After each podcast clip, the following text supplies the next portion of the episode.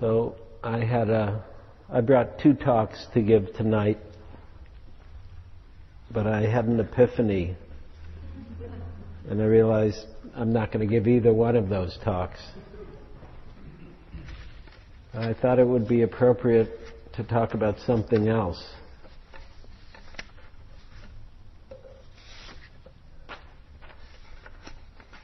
So I'm going to begin with a quote from the Buddha.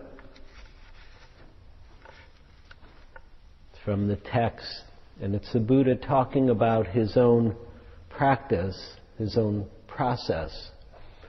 And he's describing his life. He's describing a little bit what happened to him, how he came to practice. And he said, Monks, nuns, I lived in refinement, utmost refinement, total refinement. Remember, the, the Buddha was an Indian prince, very high caste, um, and was being groomed to be the uh, king of, uh, it's not exactly a country at that part, point, but a, a kingdom. So, monks, I lived in refinement, utmost refinement, total refinement. And my father even had lotus ponds made in our palace one where red lotuses bloomed, and one where white lotuses bloomed, one where blue lotuses bloomed, all for my sake. A white, and I'm going to just give some commentary as I read, but his father, and the reason, one reason why his father made the palace so beautiful was because at the Buddha's birth, uh, a seer foretold that the Buddha would either be a great king or a great spiritual teacher. And his father wanted him to take over the family business and become a king. And he didn't want him to become a spiritual teacher. And so one of the ways, one of the strategies he used to try to keep the Buddha home, right? Keep the Buddha down on the farm, was to make it so beautiful that the Buddha never saw anything bad, any, that there was no difficulty, no suffering, that it was so nice and so beautiful that the Buddha would never want to leave, basically. And um, there's many, many stories about his father, all the things his father did, including having the dead flowers picked uh, at night so the Buddha wouldn't see them in the morning. So he says, My father created these lotus ponds, red lotuses bloomed, white lotuses bloomed, blue lotuses bloomed, all for my sake.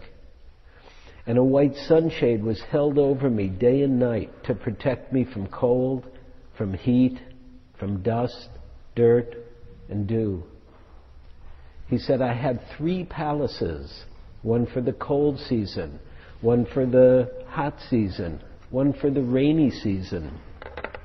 And during the four months of the rainy season, I was entertained in the rainy season palace by minstrels without a single man among them.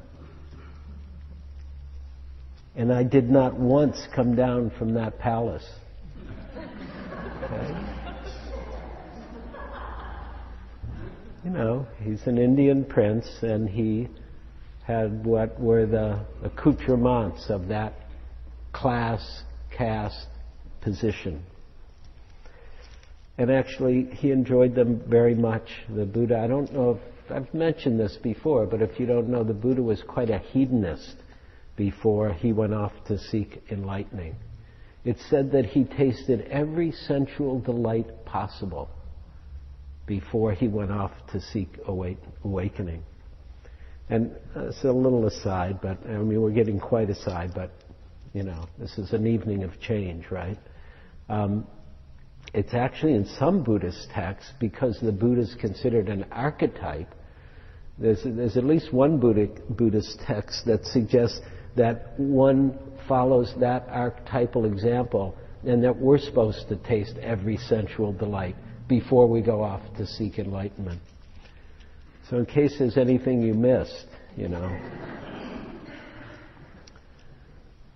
So he had three palaces, And then he writes, even though I was endowed with such fortune, such total refinement, the thought occurred to me when an untaught, ordinary person, him or herself subject to aging, not beyond aging, sees another who is aged, he or she is horrified, humiliated, and disgusted. Oblivious to him or herself that he or she too is subject to aging.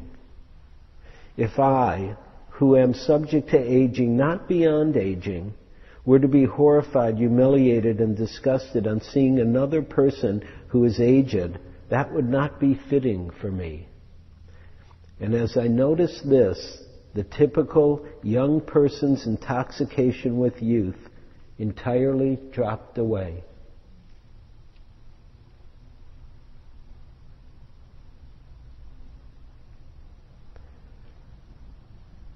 So he posits a question.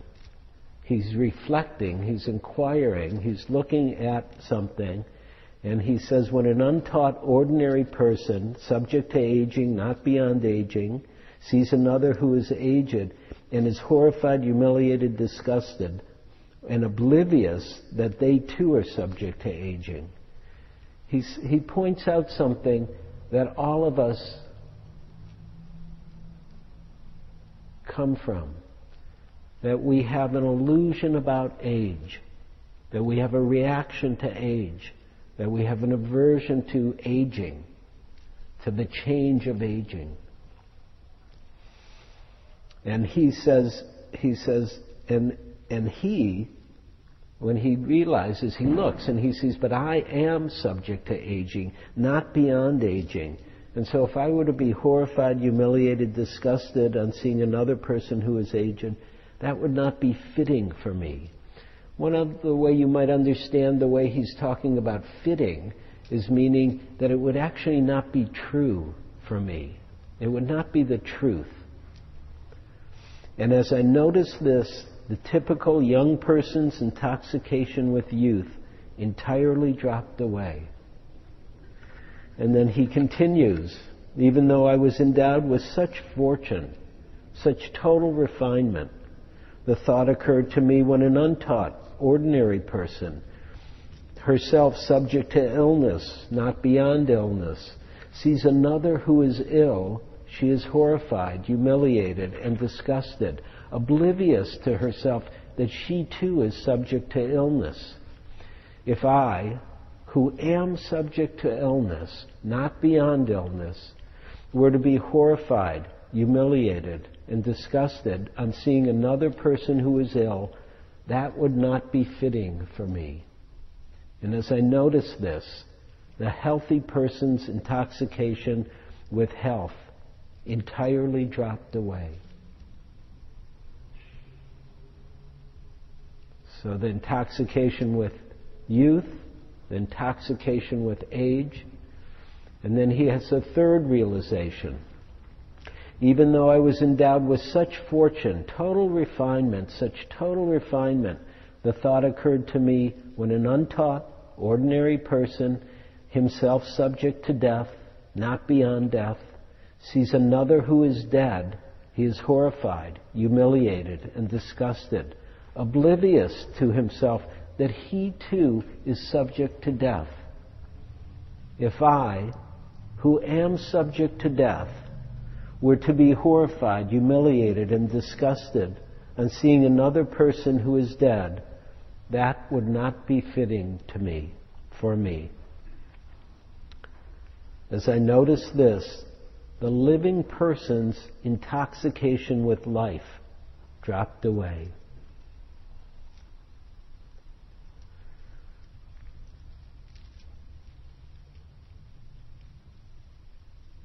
It's a very beautiful teaching of the Buddha.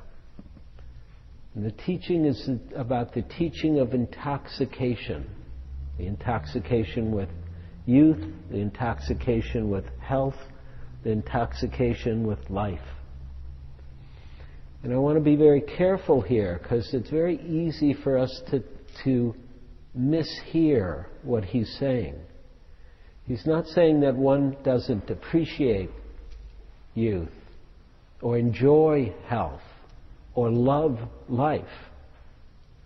He's pointing very specifically at a certain kind of intoxication that we live with. Sometimes the word that's used in uh, Buddhism is delusion or confusion. Here he uses the word intoxication. When we're intoxicated, we're not seeing clearly. We're not seeing things as they are. the mind is deluded by whatever intoxicates it, by whatever inebriates it, whether it be drugs or alcohol, or in this case, youth, or health, or life. And then toxic, what, what, what the inebriation, um, what the, the, what the intoxication limits us from seeing, or what we're, we're intoxicated with in each of these, in youth and in health and in uh, life, is permanence. The illusion of permanence is what's intoxicating. Now, when we're young, we think we'll be young forever. When we're healthy, we feel like, oh, we'll be healthy forever. And even being alive, even though we know we're going to die, there's some part of us that's a little intoxicated. We don't really believe it. That we're intoxicated by life itself and then and the idea that there is some kind of permanence. And when we're not intoxicated, there's sobriety. And sobriety is characterized by a clear seeing. And this clear seeing is essential to penetrate the Buddhist teachings.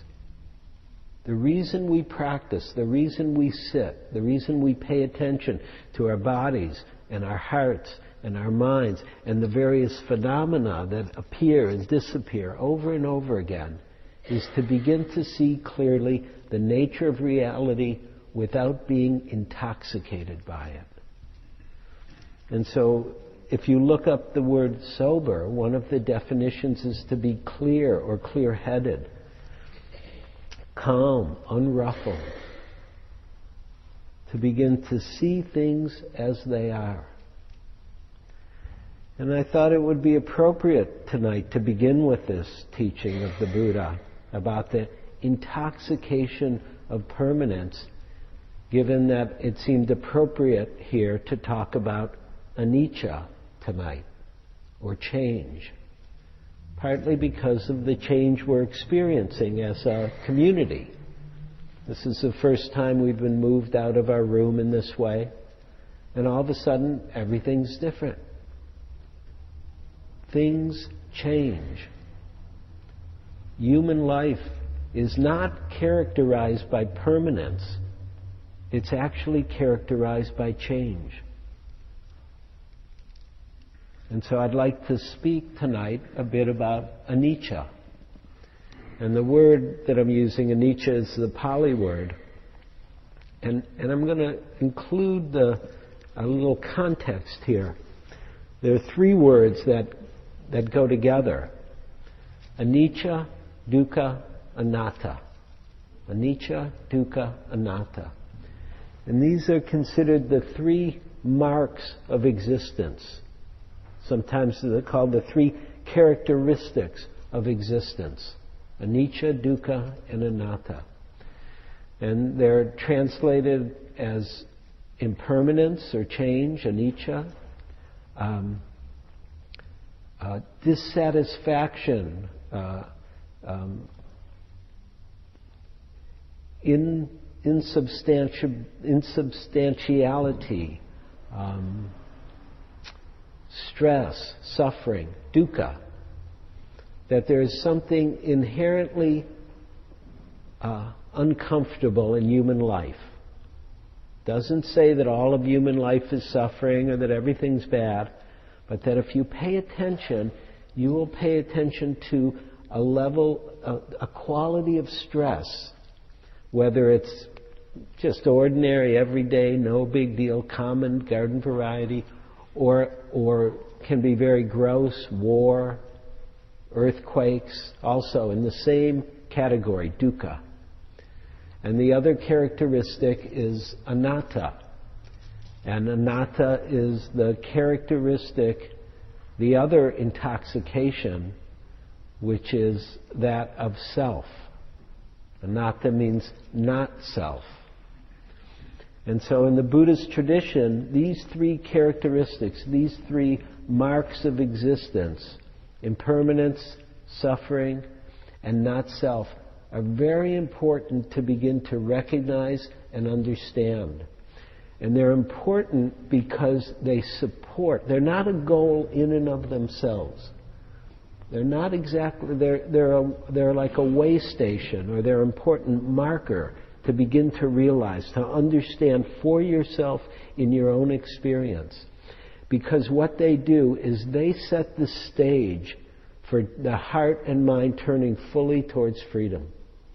When one actually sees these characteristics, one lets go of the intoxication with permanence, with trying to make life perfect, in a way that it can never be made and trying to remain attached to a separate self or to a sense of self that's actually, we could say, illusory.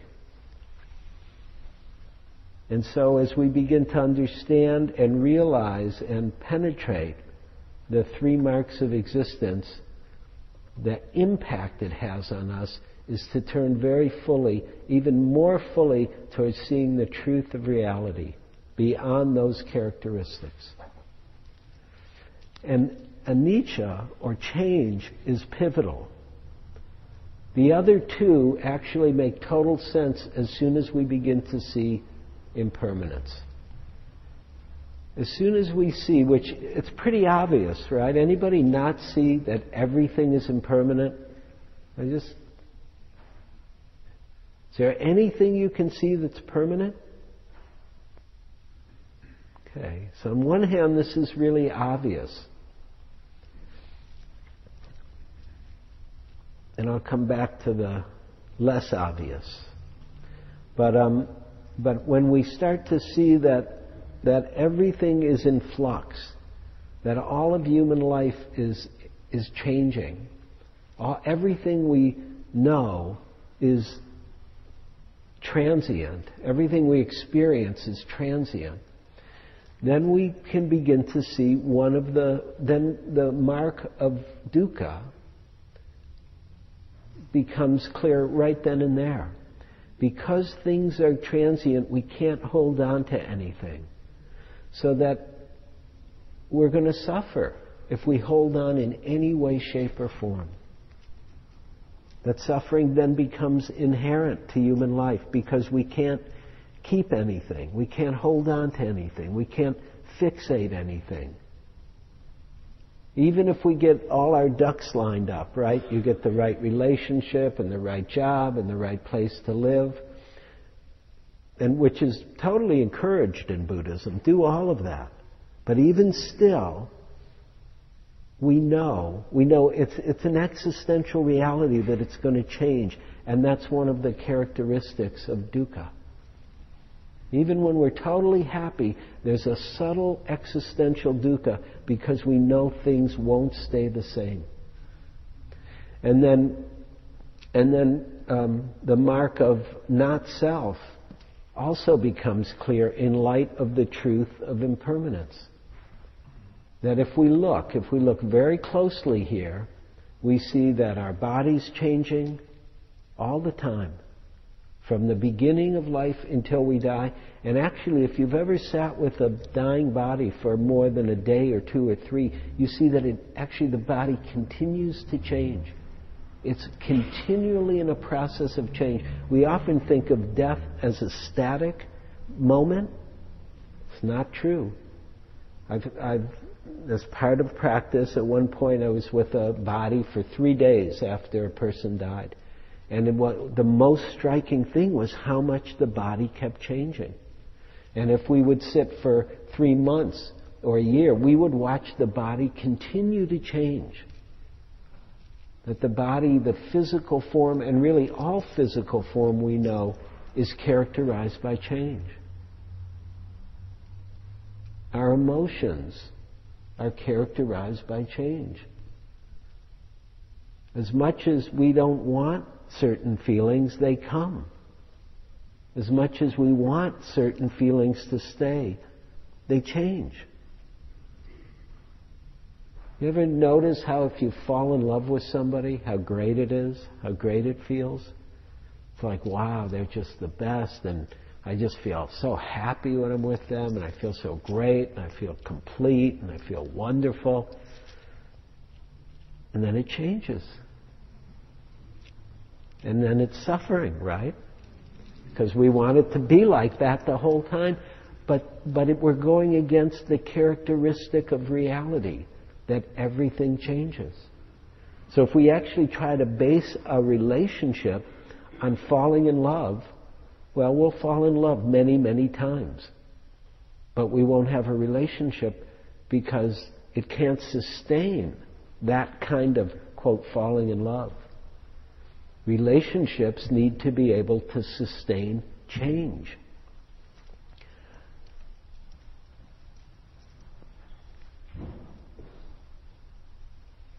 So if we look at our bodies, our hearts, our minds, everything is changing, everything's in flux. Where is this permanent sense of self? Where is that self we call me?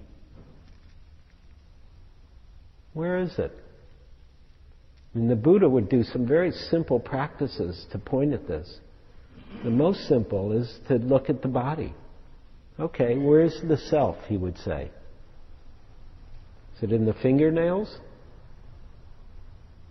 That who you think you are, your fingernails? Anybody think they're their fingernails? Let me just see. How about your elbow? Do you think you're your elbow? How about your tongue? Is that who you are? How about your bladder? Sometimes it feels that way, right? But and what the Buddha would do is he would um, he would begin to break down what we take to be ourself and start to look and see where is this self that we're taking ourself to be.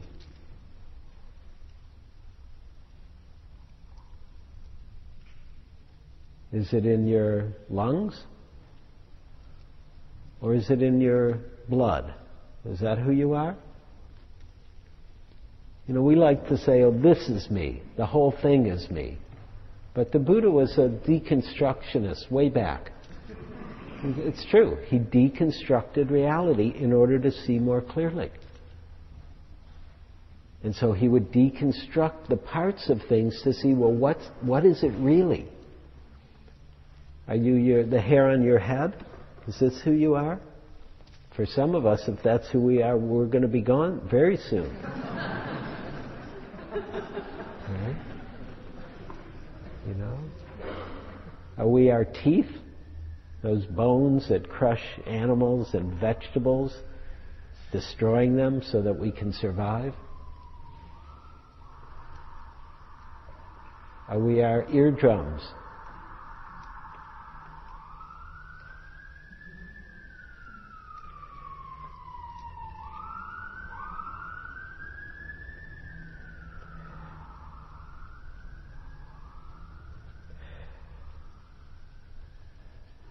Buddha talked about what, what he, he, actually never said in the text. Uh, it's nowhere that I have been able to find him saying there's no self. What he did do was ask people to look very closely and see what are you identifying as self. And then he would challenge them, basically, and say, Is this yourself? Is the skin or the blood or the muscle or the flesh or the tissue or the bones or the marrow or the liquids, the fluids, the urine, the blood, the feces, whatever's here in the body, because it's all here, is that yourself? This is one very simple deconstructionist meditation practice, and that he would then have people go through the parts of the body systematically. As you might go on a, a retreat for 10 days or a month and just focus on that. And, and it's a very powerful practice where all of a sudden you see you're not any of that. There's something here, but it's not permanent and concretized in the way we generally conceptualize our self. So the three marks are understood through the mark of impermanence. And again, I thought it'd be really appropriate to speak a little tonight about impermanence, given the change, excuse me, and also given, given how important impermanence is in Buddhism. It's said that if we, if we truly understood the truth of impermanence, we would be free. If we deeply understood the truth of impermanence, we would be free. We understand it somewhat. We do. Everybody here agreed. We all know that things change. But do we live as if everything is always changing? Do we see through the eyes of impermanence? Or do we see through the eyes of permanence? Do we see through the eyes of, of, of transiency? Or do we see through the eyes of concrete, reified reality? And there's a, a, a beautiful razor's edge here, really, because certain amount of our life is lived based on some conventional agreements, right? I said I would be here tonight, right? We could say, oh, well, it, I changed my mind. It's everything's impermanent, so I didn't. I'm not coming tonight, and you could all show up, right? That that that would be um, a misunderstanding of what we're talking about. It would be a kind of immature understanding of what we're talking about. What we're talking about is how to live our lives, engage our lives very fully, but, uh, but not lose sight of the truth.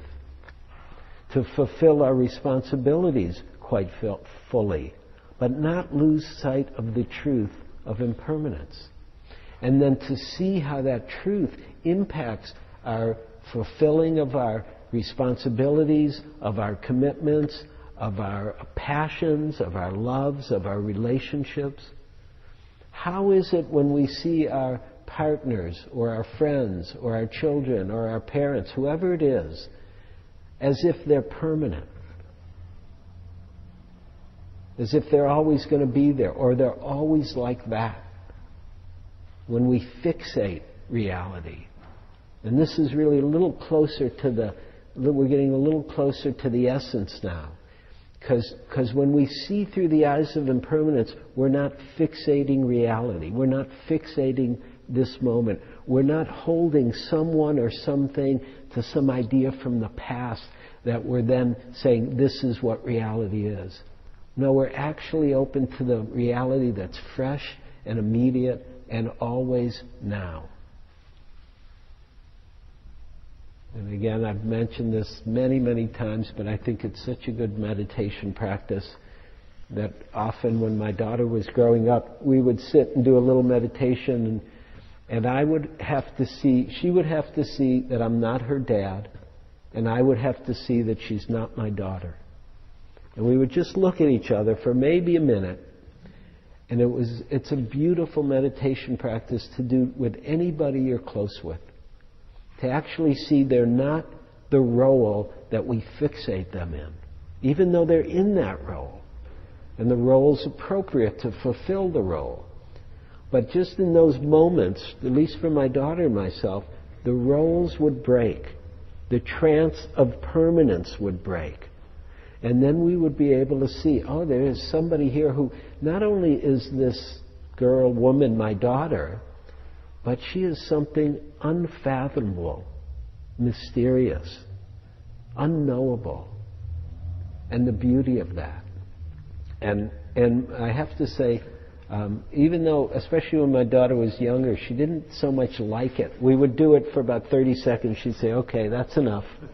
It was like it was a little weird, you know. It's your dad, and all of a sudden you, all of a sudden she would see that I'm not just her dad. That there was something beyond that role, and so it would be a little weird. But she loved, loved when I saw her as not my daughter. Something beyond that. When when I could see her beyond that, and we all love that.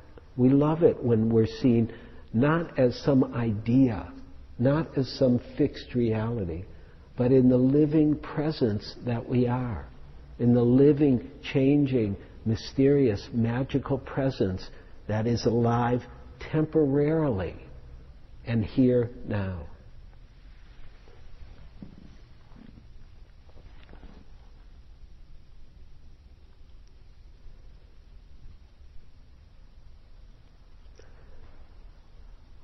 One of the first insights in insight meditation is impermanence. If you sit and pay attention to your experience, it's always changing. And sometimes it's shocking for people. Sometimes it's, it's really new to see how, how unsolid reality is part of the maturation of insight meditation is to allow that sense, that understanding, the reality of impermanence to sink into us. In Zen, they would say, let it, let it sink into your bones and the, mar- the marrow of your bones. To really be, to begin to open our eyes so that our eyes see clearly now, not not, we're not, so that we don't see through the filter of permanence of our habit and our conditioning and our history and our ideas about reality. That we can begin to see the freshness and aliveness that's here now, always now. And you know, one of the areas of impermanence that's often um, let me say two things. One reason why we don't want to see impermanence is because it has a quality of suffering to it. Things we want to stay do not stay. It's, it's just true. You know, whatever our relationship is, our, our, our parents age and die, our families move in different direction, friendships, you know, beloved friendships change. Relationships children, you know, it's so such an honor to be a parent. And then, and that whole movement is literally just watching a person grow and change and leave. And that's the whole trajectory of being a parent. And it's beautiful, and there's some suffering to it. And so we turn away from the impermanence. But if we can turn towards it, we can turn towards it and let it begin to permeate us, let it begin to sink in, soak in, let ourselves start to live with the truth of impermanence, our lives can become rich in a way that we don't do with our minds. They become rich in the present moment. They become rich in the lived reality. And we can appreciate and love things very deeply even knowing that they will go. And I had a, I partly I wanted to talk tonight about this because um, as we moved here tonight, and we came and we were scrambling to make it, you know, work and everything. I, I just got a little glimpse of, oh, this won't last. Even this community, which I think I've been I've been speaking at this community for 12 years now and watched it grow from a few people in somebody's living room, right? And it's gotten bigger and bigger, and it's beautiful. It's a beautiful community to be part of. But I also got, I just got a little bit of that flavor of impermanence. Oh, like it actually, you know, it'll be here for however long, but it won't be here forever. Something will change. Or either it won't be here or I won't be here. Something will change. And I, I realized for myself one of the more poignant um, places for me in terms of impermanence has been with worlds that I've been a part of, that I've loved very much, that have grown and blossomed and, and uh, matured, and then died, basically. Because that's the nature of all things. And I was reflecting about when I was a young man, I was doing radical political street theater in New York, and it was it was a very vibrant time. It was the end of the '60s, and it was such a rich time and world and scene to be a part of, and I loved it very much. And I remember when the 70s came and things started to just, you, you could just feel it. There was no controlling it at all, but the whole scene started to just kind of scatter and lose its, whatever conditions had caused it to come together, those conditions changed and it started to come apart.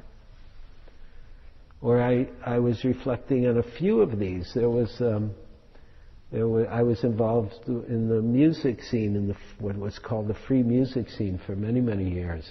And it was a beautiful grassroots scene, and we, we had our own performing spaces, and we played every night, and it was, it was just beautiful, and a great community, and vibrant and alive, and it came together, and people from all over somehow ended up in San Francisco and were playing at these little clubs and storefronts and garages, and I actually had a performing space in my house and would have performances once a week, and people showed up from Japan or New York and would do solo concerts and all kinds of things. And it was wonderful, it was beautiful. And then things changed. And it doesn't exist anymore. And there's some remnants, but it's gone in some many, many ways. And even Spirit Rock, which I've now been a part of for a long time 20 years. It's, it's so different than when I was first there. It's changed so much. And who knows what will happen? You know, there's this beautiful flourishing right now of the Dharma in the West. But who knows what will happen? We don't know. The, the intoxication with permanence says, oh, this is always going to be here. This is great. It's always here. I'll always be able to come, we, even not consciously, really unconsciously, I'll always be able to come on Sunday night.